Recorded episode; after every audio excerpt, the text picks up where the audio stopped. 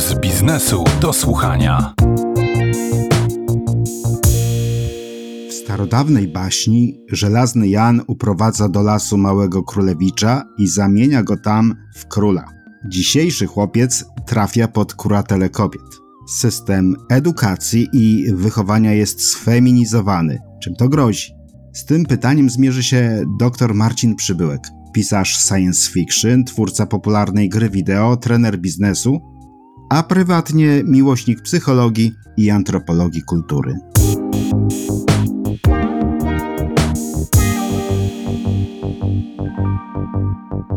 Może grozi to jest za dużo powiedziane i ty użyłeś pewnych takich generalizacji, że trafia pod opiekę kobiet, ale coś w tym jest, bo trzeba by uściślić po pierwsze, że mówimy o świecie cywilizowanym, o świecie zachodnim. No więc właśnie w tej książce, o której wspominasz, Robert Bly, to już dawno temu, nie wiem kiedy ona wyszła po raz pierwszy w Polsce, chyba w latach 80., on stawia tezę, z którą ja się zgadzam, że jest problem w ogóle z byciem mężczyzną, zwłaszcza w świecie cywilizowanym, bo brakuje rytów inicjacyjnych.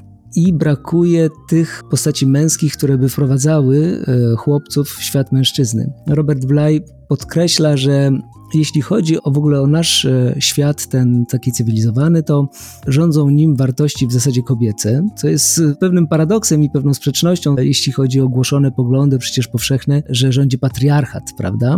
Tak naprawdę w życiu takiego zwykłego Jana Kowalskiego czy Johna Doła tego patriarchatu za bardzo nie widać, natomiast widać sposób życia i taki promowany model istnienia społecznego, a raczej kobiecy niż męski. To jest rodzina, to jest gniazdo rodzinne, to są wspólne zakupy, wspólne wyjazdy, to jest dbanie wspólne o dzieci, ale generalnie nie ma pewnej odwagi wśród mężczyzn do tego, żeby powiedzieć, że oni właśnie lubią patrzeć na świat troszeczkę inaczej, lubią samotność, lubią pójść w las, lubią pobyć samemu. Oni nie powiedzą głośno bardzo często tego, czego pragną, czego chcą. Nawet sami są czasami zagubieni, bo nie ma już w naszym cywilizowanym świecie pewnych rytuałów. I o tych rytuałach pisze Robert Bly w książce Żelazny Jan. Pisze o rytuałach inicjacyjnych. I często w tych rytuałach pojawia się motyw lasu, tak jak w baśni o Żelaznym Janie. O co chodzi? O co chodzi z tym lasem? Las jest symbolem podświadomości. Las jest symbolem tego, co w nas tkwi. Jeśli się analizuje sny, jeśli się analizuje różnego typu takie wizje, no to las najczęściej jest podświadomością, jest obszarem nieznanego, jest obszarem, w którym możemy odkryć coś, o czym do tej pory nie wiedzieliśmy. A Żelazny Jan w tym lesie jest w jeziorze, w takim bajorku, i jak ten chłopiec z tej baśni wydobywa tego Żelaznego Jana, to się okazuje, że on jest cały owłosiony, a dlatego jest nazwany żelaznym, bo ma włos, futro barwy rdzawej takiej, bo przypomina trochę Chubakę z Gwiezdnych Wojen. A w zasadzie Chubaka to jest niemalże dokładnie Żelazny Jan, tylko Żelazny Jan umie mówić, prawda? Jest człowiekiem, tylko że właśnie całym we włosach. I on, żeby nie mylić pewnych rzeczy, o ile las symbolizuje podświadomość, to Żelazny Jan symbolizuje nie archetyp, ale neotyp. To jest bardzo fajne słowo, mało znane. Nie archetyp, tylko neotyp. O ile archetyp to jest w psychologii jungowskiej praobraz, czyli pewna taka matryca będąca konglomeratem pewnej, jakby to powiedzieć, wiedzy, która jest wspólna wszystkim ludziom na Ziemi, wiedzy skoncentrowanej wokół konkretnego tematu, dlatego archetypy mają konkretne postacie. To neotyp odpowiada na pytanie, czy ty wiesz, kim ty mógłbyś być. Czyli Żelazny Jan jest inny u każdego mężczyzny i on puka do naszej duszy i nakłania nas do tego, żebyśmy zrobili coś dla nas. Coś czasami szalonego, coś, czego się boimy, coś, na co nie mamy odwagi, a coś, co zrealizuje nas indywidualnie, tak? Każdego mężczyznę inaczej. I on w symboliczny sposób jest przedstawiony w taki sposób, że to jest dzikus, prawda? Robert Bly inaczej nazywa Żelaznego Jana dzikusem, tym wewnętrznym dzikusem. No i ten dzikus według Bly'a może zacząć się przebudzać w prawidłowy sposób, bo Bly nie ma wątpliwości co do tego, że bycie mężczyzną jest skomplikowane, jest trudne. Według Bly'a nawet trudniejsze niż bycie kobietą z kilku względów. Po pierwsze, kobiety łatwiej jakby się odnajdują w rzeczywistości ze względu na pewną taką naturalną dla nich wspólnotowość, na to, że mają mają wpisany w geny pewien rytuał inicjacyjny, a tym rytuałem jest pierwsza miesiączka, tak? Kiedy kobieta zaczyna miesiączkować, no to jest krew, jest ból, jest niewiadoma, no i jest wprowadzenie w świat dorosłych kobiet przez jakąś starszą kobietę, czy to matkę, czy to babcię, czy to inną opiekunkę, która mówi, no teraz się stałaś kobietą. Jeśli chodzi o chłopców, nie ma takiego naturalnego przejścia ze świata chłopca do świata mężczyzny.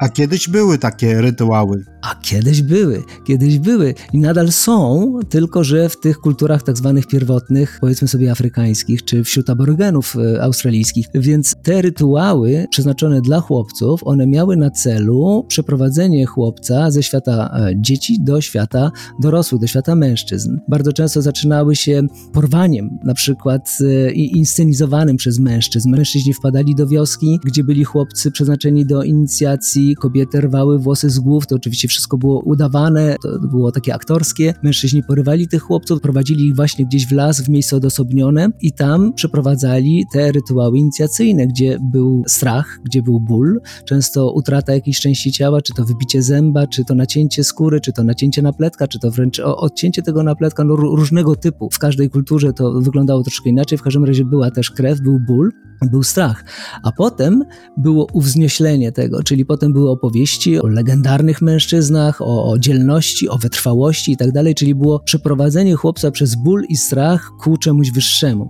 Dzisiaj rzecznik praw dziecka by się nie zgodził na takie praktyki. No nie, na pewno nie. Oczywiście w dzisiejszych czasach musiałoby to wyglądać troszeczkę inaczej, prawda, bo trwałe okaleczenie to jest już w świecie cywilizowanym problem.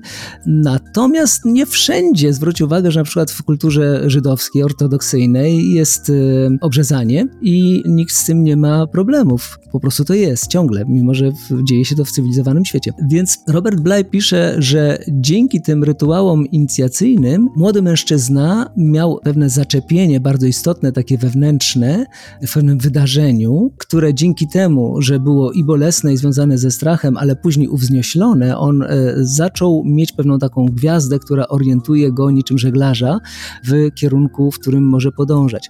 Ten rytuał inicjacyjny był wyraźną taką cezurą. Byłeś dzieckiem, teraz jesteś mężczyzną.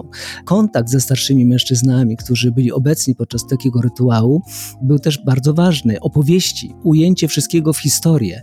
To było bardzo ważne, jest dla tych kultur, dlatego że jeśli tylko dostaniesz wpysk, jeśli tylko masz naciętą skórę i ciebie boli i nie opakujesz tego w historię, to masz traumę. Natomiast jeśli to się zadzieje, ale w zrytualizowanej formie, a później usłyszysz historię, która ciebie podniesie, uwznosi, która w jakiś sposób doda ci sił, która nada sens temu wszystkiemu, to nie masz traumy, tylko masz święty ślad.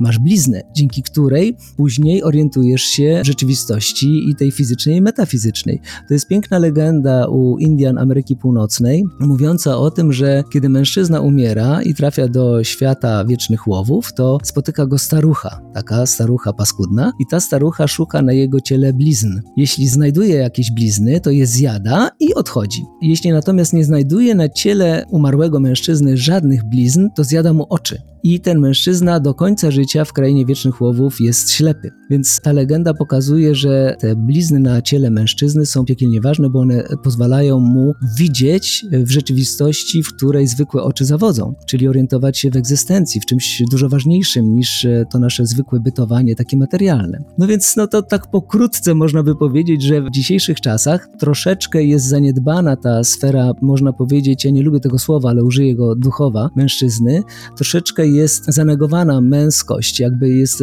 zagubiona, zagubione są wartości męskie i są zbyt łatwo utożsamiane po prostu z brutalnością, z agresją i zbyt łatwo się wartościuje w tej chwili te wartości męskie negatywnie, dlatego faceci są po prostu zagubieni, nie wiedzą za bardzo, w którą stronę się obrócić. Czy brak rytuałów inicjacyjnych skutkuje kryzysem męskości? No może tak, tylko tak naprawdę to kryzys męskości mamy już od dawna, od wielu, wielu lat. On się w tej chwili chwili tylko pogłębia. Mówimy ciągle o świecie cywilizowanym i mężczyzna jest coraz bardziej atakowany jako płeć i w zasadzie coraz trudniej jest mu znaleźć te wartości, które rzeczywiście są męskie. Tak na pierwszy rzut oka podejrzewam, gdybym się miał tak wczuć w puls rzeczywistości współczesnej, tej takiej nowoczesnej, zachodniocentrycznej, to bym powiedział, że główna rzecz, jaka się w tej chwili kojarzy z mężczyzną, z byciem mężczyzną, to jest agresja. I to jest bardzo niedobre, bo jest bardzo wiele innych, dużo subtelniejszych cech mężczyzny, które w tym momencie jakby są niewidoczne. Dzięki, Marcinie. Doktor Marcin Przybyłek, pisarz science fiction, trener biznesu, miłośnik psychologii i antropologii kultury.